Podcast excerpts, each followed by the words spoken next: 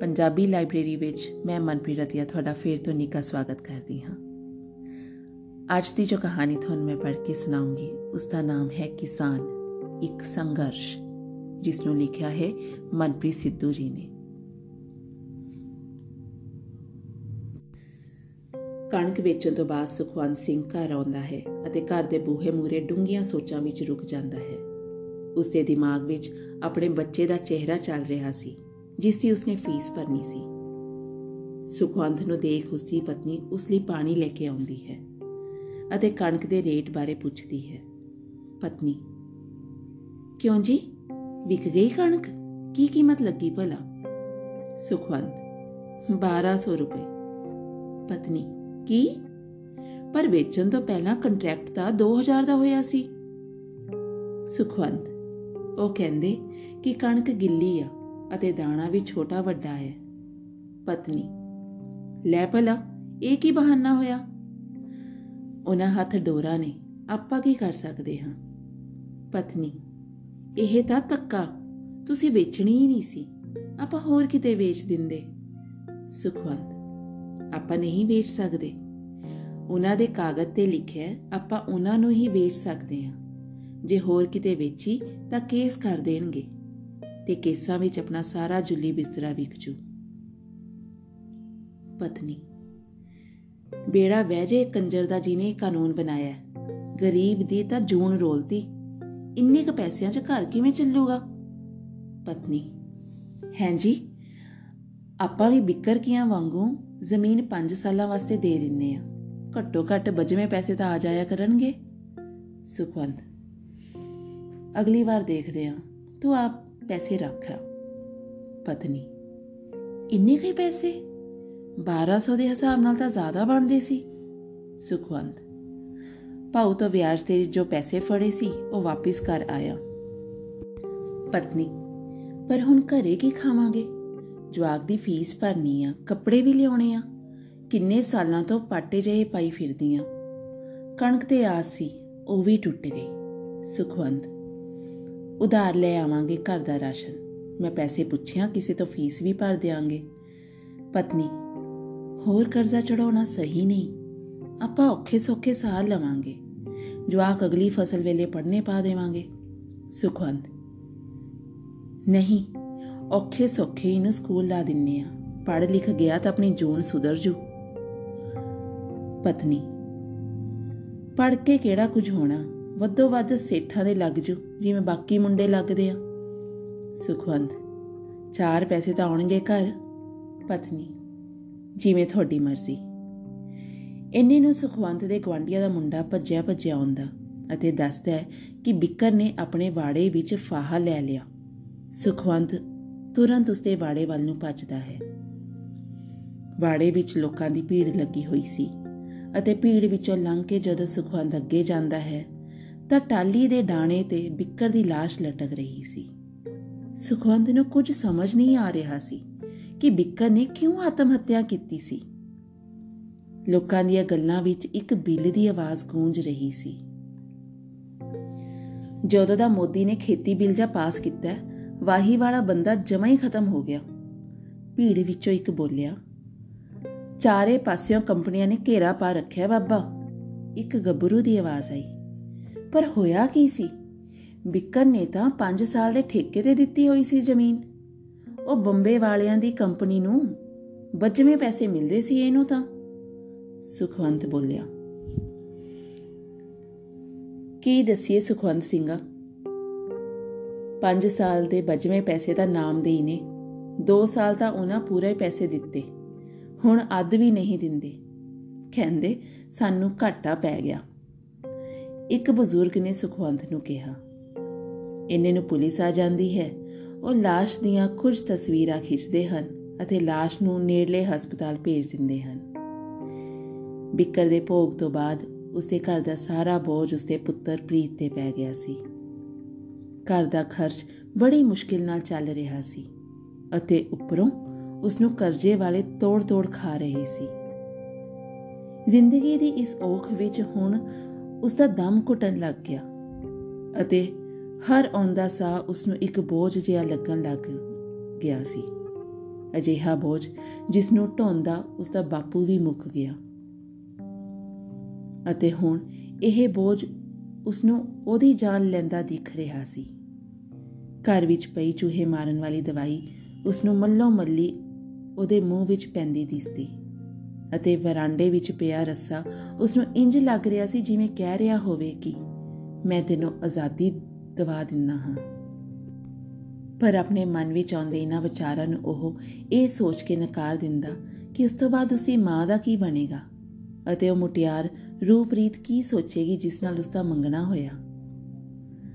ਵਿਆਹ ਤੋਂ ਪਹਿਲਾਂ ਉਸ ਦੇ ਹੋਣ ਵਾਲੇ ਜੀਵਨ ਸਾਥੀ ਦੀ ਮੌਤ ਉਸ ਵਿਚਾਰੀ ਤੋਂ ਕਿਵੇਂ ਸਹਾਰੀ ਜਾਵੇਗੀ? ਇਹਨਾਂ ਗੱਲਾਂ ਨੇ ਉਹਨੂੰ ਜਿਉਂਦਾ ਰੱਖਿਆ ਹੋਇਆ ਸੀ। ਜ਼ਿੰਦਗੀ ਅਤੇ ਮੌਤ ਦੀ ਇਸ ਉਧੇੜ ਬੁਣੀ ਵਿੱਚੋਂ ਨਿਕਲਣ ਦਾ ਉਸ ਕੋਲ ਇੱਕੋ ਰਾਹ ਰੂਪਰੀਤ ਸੀ ਅਤੇ ਉਹ ਹਰ ਰੋਜ਼ ਇੱਕ ਵਾਰ ਉਹਦੇ ਨਾਲ ਗੱਲ ਕਰ ਲੈਂਦਾ। ਆਪਣੀ ਹੋਣ ਵਾਲੀ ਜੀਵਨ ਸਾਥੀ ਨਾਲ ਗੱਲਾਂ ਕਰਕੇ ਉਹ ਆਪਣਾ ਮਨ ਹਲਕਾ ਕਰ ਲੈਂਦਾ ਸੀ ਅਤੇ ਅੱਗੋਂ ਉਹ ਵੀ ਉਸ ਨੂੰ ਹੌਸਲਾ ਦਿੰਦੀ ਅਤੇ ਦੋਵੇਂ ਆਪਣੇ ਭਵਿੱਖ ਜੀਵਨ ਦੇ ਸੁਪਨੇ ਸਜਾਉਣ ਲੱਗ ਜਾਂਦੇ। ਇਸੇ ਤਰ੍ਹਾਂ ਹੀ ਇੱਕ ਇੱਕ ਦਿਨ ਕਰਕੇ ਉਸ ਦੀ ਜ਼ਮੀਨ ਦੀ ਅਗਲੀ ਕਿਸ਼ਤ ਦਾ ਵੇਲਾ ਆ ਜਾਂਦਾ ਹੈ ਅਤੇ ਉਹ ਕੰਪਨੀ ਦਫ਼ਤਰ ਜਾਣ ਦੀ ਤਿਆਰੀ ਕਰਦਾ ਹੈ। ਉਸ ਦੇ ਮਨ ਵਿੱਚ ਲੱਖਾਂ ਹੀ ਵਿਚਾਰ ਚੱਲ ਰਹੇ ਸਨ। ਉਹ ਸੋਚ ਰਿਹਾ ਸੀ, ਦੇਖਣ 'ਚ ਕੰਪਨੀ ਦਾ ਕਾਫੀ ਮੁਨਾਫਾ ਸੀ, ਕਿਉਂਕਿ ਉਹਨਾਂ ਨੇ ਹੁਣੇ-ਹੁਣੇ ਦੋ ਨਵੀਆਂ ਕੰਬਾਈਨਾਂ ਖਰੀਦੀਆਂ ਸਨ ਅਤੇ ਇਸੇ ਕੰਪਨੀ ਦਾ ਇੱਕ ਨਵਾਂ ਪਲਾਟ ਵੀ ਲੱਗਾ ਸੀ। ਪ੍ਰੀਤ ਨੂੰ ਪੂਰੀ ਉਮੀਦ ਸੀ ਕਿ ਇਸ ਵਾਰ ਉਸ ਨੂੰ ਪੂਰਾ ਮੁੱਲ ਮਿਲੇਗਾ ਅਤੇ ਇਸ ਦੇ ਨਾਲ ਆਪਣੇ ਰਾਸ਼ਨ ਅਤੇ ਵਿਆਜੂ ਫੜੇ ਪੈਸਿਆਂ ਦਾ ਹਿਸਾਬ ਨਿਬੇੜ ਦੇਵੇਗਾ। ਅਤੇ ਬਚਦੇ ਪੈਸਿਆਂ ਨਾਲ ਉਹ ਆਪਣੀ ਮਾਂ ਲਈ ਤੇ ਰੂਪਰੀਤ ਲਈ ਇੱਕ ਇੱਕ ਸੂਟ ਵੀ ਖਰੀਦ ਕੇ ਰੱਖੇਗਾ। ਪਰ ਉੱਥੇ ਪਹੁੰਚ ਕੇ ਉਸਦੇ ਸਭ ਸੁਪਨੇ ਟਹਿ ਗਏ ਤੇ ਸੁਪਨੇ ਟਹਿ ਟੇਰੀ ਹੋ ਗਏ ਕਿਉਂਕਿ ਕੰਪਨੀ ਇਸ ਵਾਰ ਫੇਰ ਉਸ ਨਾਲ ਉਹੀਓ ਕੀਤੀ ਜੋ ਪਹਿਲਾਂ ਹੁੰਦੀ ਆ ਰਹੀ ਹੈ। ਅਤੇ ਉਹਨਾਂ ਇਹ ਕਹਿੰਦਿਆਂ ਬਣਦੀ ਫਸਲ ਦਾ ਤੀਜਾ ਹਿੱਸਾ ਉਸਦੇ ਹੱਥ ਫੜਾ ਦਿੱਤਾ ਕਿ ਉਸਦੀ ਜ਼ਮੀਨ ਵਿੱਚ ਫਸਲ ਚੰਗੀ ਨਹੀਂ ਹੋਈ। ਅਤੇ ਕੰਪਨੀ ਨੇ ਉਸਦੇ ਖੇਤ ਵਿੱਚ ਮੋਟਰ ਠੀਕ ਕਰਵਾਈ ਦਾ ਵੀ ਖਰਚ ਦੇਣਾ ਪਿਆ।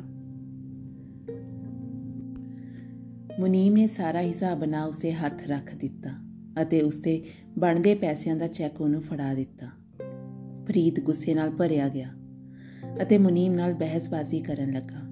ਪਰ ਮੁਨੀਮ ਨੇ ਇਹ ਕਹਿ ਕੇ ਪੱਲਾ ਝਾੜ ਦਿੱਤਾ ਕਿ ਉਹ ਤਾਂ ਮੁਲਾਜ਼ਮ ਹੈ ਅਤੇ ਜਿਵੇਂ ਮਾਲਿਕ ਨੇ ਖਰਚ ਲਿਖਵਾਏ, ਉਸਨੇ ਹਿਸਾਬ ਬਣਾ ਦਿੱਤਾ। ਮੁਨੀਮ ਨਾਲ ਜ਼ਿਆਦਾ ਬੋਲਣ ਤੇ ਉਸਨੇ ਉਹਦੇ ਨਾਲ ਹੋਏ ਕੰਟਰੈਕਟ ਦੀ ਇੱਕ ਕਾਪੀ ਉਸਦੇ ਹੱਥ ਫੜਾ ਦਿੱਤੀ ਅਤੇ ਗਾਰਡ ਨੂੰ ਬੁਲਾ ਕੇ ਉਸ ਨੂੰ ਬਾਹਰ ਕਢਵਾ ਦਿੱਤਾ।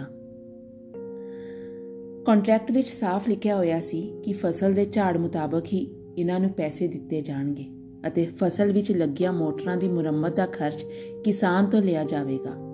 ਪਰ ਉਸਦੇ ਬਾਪੂ ਤੋਂ ਦਸਤਖਤ ਕਰਵਾਉਣ ਵੇਲੇ ਉਸ ਨੂੰ ਇਸ ਦੇ ਬਾਰੇ ਕੁਝ ਵੀ ਨਹੀਂ ਦੱਸਿਆ ਗਿਆ ਸੀ। ਪ੍ਰੀਤ ਗੁੱਸੇ ਨਾਲ ਭਰ ਜਾਂਦਾ ਹੈ ਅਤੇ ਸਿੱਧਾ ਆਪਣੇ ਖੇਤ ਵੱਲ ਨੂੰ ਭੱਜਦਾ ਹੈ। ਉਹ ਖੇਤ ਵਿੱਚ ਪਹੁੰਚ ਕੇ ਕੰਪਨੀ ਦਾ ਬੋਰਡ ਪੁੱਟ ਦਿੰਦਾ ਹੈ ਅਤੇ ਜਦੋਂ ਖੇਤ ਵਿੱਚ ਕੰਮ ਕਰਦਾ, ਕੰਪਨੀ ਦਾ ਨੁਮਾਇੰਦਾ ਉਸ ਨੂੰ ਰੋਕਦਾ ਹੈ ਤਾਂ ਉਹ ਉਸ ਨੂੰ ਵੀ ਡਰਾ ਕੇ ਭਜਾ ਦਿੰਦਾ ਹੈ। ਪ੍ਰੀਤ ਆਪਣੀ ਜ਼ਮੀਨ ਵਿੱਚ ਸ਼ੇਰ ਵਾਂਗ ਖੜਾ ਸੀ। ਉਸਨੇ ਇੰਜ ਲੱਗ ਰਿਹਾ ਸੀ ਜਿਵੇਂ ਉਸਨੇ ਆਪਣੇ ਪਿਓ ਦਾਦੇ ਦੀਆਂ ਮਿਹਨਤਾਂ ਨਾਲ ਬਣੀ ਜ਼ਮੀਨ ਨੂੰ ਕਿਸੇ ਜ਼ਾਲਮ ਤੋਂ ਆਜ਼ਾਦ ਕਰਵਾਇਆ ਹੋਇਆ ਹੋਵੇਗਾ। ਉਹ ਖੇਤ ਵਿੱਚ ਇੱਕ ਜੇਤੂ ਵਾਂਗ ਖੜਾ ਸੀ, ਪਰ ਉਸਦੀ ਇਹ ਜਿੱਤ ਥੋੜੇ ਸਮੇਂ ਲਈ ਸੀ, ਕਿਉਂਕਿ ਕੰਪਨੀ ਦਾ ਬੰਦਾ ਪੁਲਿਸ ਲੈ ਆਇਆ ਸੀ। ਪੁਲਿਸ ਉਸ ਨੂੰ ਗ੍ਰਿਫਤਾਰ ਕਰਕੇ ਲੈ, ਲਿਜਾਣ ਲੱਗਦੀ ਹੈ, ਪਰ ਉਹ ਜਾਣਾ ਨਹੀਂ ਸੀ ਚਾਹੁੰਦਾ। ਇੱਕ ਸਿਪਾਹੀ ਉਸ ਨੂੰ ਖਿੱਚਦਾ ਹੈ ਅਤੇ ਇਸ ਖਿੱਚ ਨਾਲ ਉਹ ਹੇਠਾਂ ਡਿੱਗ ਪੈਂਦਾ ਹੈ। ਪੁਲਿਸ ਉਸ ਨੂੰ ਘਸੀੜਦੀ ਹੋਈ ਜ਼ਮੀਨ ਵਿੱਚੋਂ ਬਾਹਰ ਕਰਦੀ ਹੈ, ਪਰ ਉਸ ਦਾ ਹੱਥ ਖੇਤ ਵਿੱਚ ਗੱਡੇ ਖੰਬੇ ਨੂੰ ਪੈ ਜਾਂਦਾ ਹੈ। ਪੁਲਿਸ ਹੀ ਲੱਖ ਕੋਸ਼ਿਸ਼ ਕਰਨ ਤੇ ਵੀ ਉਹ ਹੱਥ ਨਹੀਂ ਛੱਡਦਾ, ਤਾਂ ਪੁਲਿਸ ਵਾਲਾ ਹੱਥ ਛਡਾਉਣ ਲਈ ਸੋਟੀ ਉਸਦੇ ਹੱਥ ਤੇ ਮਾਰਦਾ ਹੈ, ਪਰ ਉਹ ਸੋਟੀ ਖੰਬੇ ਨਾਲ ਟਕਰਾ ਕੇ ਪ੍ਰੀਤ ਦੇ ਸਿਰ ਵਿੱਚ ਵੱਜਦੀ ਹੈ। ਅਤੇ ਉਸਦੇ ਸਿਰ ਵਿੱਚੋਂ ਲਹੂ ਦੀਆਂ ਤਤੀਰੀਆਂ ਵਗਣ ਲੱਗ ਜਾਂਦੀਆਂ ਹਨ। ਉਹ ਬੇਹੋਸ਼ ਹੋ ਜਾਂਦਾ। ਪੁਲਿਸ ਵਾਲੇ ਉਸ ਨੂੰ ਚੁੱਕ ਕੇ ਗੱਡੀ ਵਿੱਚ ਬਿਠਾਉਣ ਲੱਗਦੇ ਨੇ ਅਤੇ ਪ੍ਰੀਤ ਦੀਆਂ ਮੱਧਮ ਜੀਆਂ ਬੰਦ ਹੁੰਦੀਆਂ ਅੱਖਾਂ ਨਾਲ ਉਸ ਨੂੰ ਉਸਦੇ ਸਾਹਮਣੇ ਉਸਦੀ ਮਾਂ ਨਵਾਂ ਸੂਟ ਪਾਈ ਖੜੀ ਦਿਖਦੀ ਹੈ ਅਤੇ ਉਸ ਦੇ ਨਾਲ ਉਸ ਨੂੰ ਹੋਣ ਵਾਲੀ ਪਤਨੀ ਰੂਪ੍ਰੀਤ ਲਾਲ ਸੁਹੇ ਜੋੜੇ ਵਿੱਚ ਖੜੀ ਦਿਖ ਰਹੀ ਸੀ ਅਤੇ ਉਸ ਦੀਆਂ ਅੱਖਾਂ ਬੰਦ ਹੋ ਗਈਆਂ। ਇੰਨੇ ਵਿੱਚ ਉਸਦੇ ਫੋਨ ਦੀ ਘੰਟੀ ਵੱਜਦੀ ਹੈ ਅਤੇ ਉਸ ਦੀ ਅੱਖ ਖੁੱਲ ਜਾਂਦੀ ਹੈ। ਰੂਪ੍ਰੀਤ ਨਾਲ ਗੱਲ ਕਰਕੇ ਉਹ ਜਲਦੀ ਜਲਦੀ ਕਮਰੇ ਵਿੱਚੋਂ ਬਾਹਰ ਆਉਂਦਾ ਹੈ, ਆਪਣੀ ਮਾਂ ਨੂੰ ਪੁੱਛਦਾ ਹੈ। ਪ੍ਰੀਤ, ਮਾਂ, ਬਾਪੂ ਕਿੱਥੇ ਆ? ਮਾਂ, ਉਹ ਤਾਂ ਧਰਨੇ ਵਾਲਿਆਂ ਨਾਲ ਗਿਆ ਪੁੱਤ। ਆ ਲੈ, ਚਾਹ ਪੀ ਲੈ। ਪ੍ਰੀਤ, ਧਰਨੇ ਵਾਲਿਆਂ ਟਰਾਲੀਆਂ ਚਲੀਆਂ ਗਈਆਂ? ਮਾਂ ਬਾਕੀ ਤਾਂ ਗਈਆਂ, ਇੱਕ ਜੱਗਰ ਕੀ ਟਰਾਲੀ ਰਹਿੰਦੀ ਆ, ਉਹ ਵੀ ਤੁਰਨ ਵਾਲੀ ਹੋਊ ਪ੍ਰੀਤ ਇਹ ਸੁਣ ਕੇ ਤੁਰੰਤ ਬਾਹਰ ਨੂੰ ਭੱਜਦਾ ਹੈ। ਉਸ ਦੀ ਮਾਂ ਦੇ ਪੁੱਛਣ ਤੇ ਉਹ ਜਾਂਦਾ, ਮਾਂ ਨੂੰ ਕਹਿੰਦਾ ਹੈ ਕਿ ਉਹ ਧਰਨੇ ਤੇ ਜਾ ਰਿਹਾ ਹੈ। ਜੱਗਰ ਦੇ ਬੂਹੇ ਅੱਗੋਂ ਉਸ ਨੂੰ ਟਰਾਲੀ ਸ਼ਹਿਰ ਵੱਲ ਨੂੰ ਜਾਂਦੀ ਦਿਸਦੀ ਹੈ ਅਤੇ ਉਹ ਭੱਜ ਕੇ ਟਰਾਲੀ ਤੇ ਚੜ ਜਾਂਦਾ ਹੈ। ਉਸ ਨੂੰ ਦੇਖ ਉਸ ਦਾ ਬਾਪੂ ਹੈਰਾਨ ਰਹਿ ਜਾਂਦਾ ਹੈ। ਪਰ ਉਹ ਉਸ ਨੂੰ ਗੱਲ ਨਾਲ ਲਾ ਕੇ ਕਹਿੰਦਾ ਹੈ ਮੇਰਾ ਸ਼ੇਰ ਪੁੱਤ ਆ ਗਿਆ। ਹੁਣ ਜਿੱਤ ਕੇ ਹੀ ਮੁੜਾਂਗੇ। ਪੈਣੀ ਲੰਬੀ ਘਾਲਣਾ ਕਲਣੀ ਜੀ। ਹੋ ਜੋ ਤਕੜੇ ਹੱਕਾਂ ਲਈ ਲੜਨਾ ਏ। ਆਏ ਫੈਸਲੇ ਹਕੂਮਤਾਂ ਦੇ ਫਿਰ ਤੋਂ। ਆਪਾ ਵੀ ਸ਼ੇਰ ਵਾਂਗ ਅੜਨਾ ਏ। ਲੱਖਾਂ ਵਰਨੀਆਂ ਸੋਟੀਆਂ ਸ਼ਰੀਰ ਉੱਤੇ ਅਸਾ ਵਾਂਗ ਦੀਵਾਰ ਦੇ ਖੜਨਾ ਏ। ਪੈਣੀ ਲੰਬੀ ਘਾਲਣਾ ਕਲਨੀ ਜੀ। ਹੋ ਜੋ ਤਕੜੇ ਹੱਕਾਂ ਲਈ ਲੜਨਾ ਹੈ। ਮੈਨੂੰ ਉਮੀਦ ਹੈ ਤੁਹਾਨੂੰ ਇਹ ਕਹਾਣੀ ਜ਼ਰੂਰ ਪਸੰਦ ਆਈ ਹੋਵੇਗੀ ਇੱਕ ਛੋਟਾ ਜਿਹਾ ਸੁਨੇਹਾ ਮੈਂ ਲੇਖਕ ਵੱਲੋਂ ਤੁਹਾਨੂੰ ਦੇਣਾ ਚਾਹੁੰਦੀ ਹਾਂ, ਜੋ ਲਿਖਦੇ ਨੇ ਕਿ ਇਹ ਇੱਕ ਨਿੱਕੀ ਜਿਹੀ ਕੋਸ਼ਿਸ਼ ਹੈ ਆਪਣੇ ਕਿਸਾਨ ਵੀਰਾਂ ਲਈ ਲਿਖਣ ਦੀ ਅਤੇ ਉਮੀਦ ਕਰਦਾ ਹਾਂ ਕਿ ਇਹ ਕੋਸ਼ਿਸ਼ ਤੁਹਾਨੂੰ ਸਾਡੇ ਕਿਸਾਨ ਭਰਾਵਾਂ ਦਾ ਸਾਥ ਦੇਣ ਲਈ ਉਤਸ਼ਾਹਿਤ ਕਰੇਗੀ। ਸਾਡੀ ਤਹਿੋ ਦਿਲੋਂ ਬੇਨਤੀ ਹੈ ਕਿ ਤੁਸੀਂ ਕਿਸਾਨਾਂ ਦਾ ਇਸ ਲੜਾਈ ਵਿੱਚ ਸਾਥ ਦੇਵੋ। ਜਿਹੜੇ ਵੀਰ ਮਿੱਤਰ ਕਹਿ ਰਹੇ ਨੇ ਕਿ ਕਿਸਾਨ ਤਾਂ ਉਂਝ ਹੀ ਤਮਾਸ਼ਾ ਕਰ ਰਹੇ ਨੇ। ਉਹਨਾਂ ਨੂੰ ਹੱਥ ਜੋੜ ਕੇ ਬੇਨਤੀ ਹੈ ਕਿ ਇੱਕ ਵਾਰ ਬਿੱਲ ਪੜ੍ਹ ਤਾਂ ਲਓ, ਪੜ੍ਹ ਲਿਆ ਤਾਂ ਸਮਝ ਵੀ ਲਓ। ਉਹਦੇ ਕੀ ਪ੍ਰਭਾਵ ਨੇ ਉਹ ਵੀ ਸਮਝਣ ਦੀ ਕੋਸ਼ਿਸ਼ ਕਰੋ। ਆਪਣੇ ਆਪ ਸੋਚੋ, ਕਿਸ ਦਾ ਦਿਲ ਕਰਦਾ ਹੈ ਘਰ ਛੱਡ ਕੇ, ਬਾਲ ਬੱਚਿਆਂ ਨੂੰ ਛੱਡ ਕੇ ਠੰਡ ਦੇ ਵਿੱਚ ਧਰਨਾ 'ਚ ਬੈਠਣ ਦਾ? ਕੋਈ ਤਾਂ ਵਜ੍ਹਾ ਹੋਏਗੀ ਨਾ ਕਿ ਕਿਸਾਨ ਸੰਘਰਸ਼ ਕਰ ਰਹੇ ਨੇ।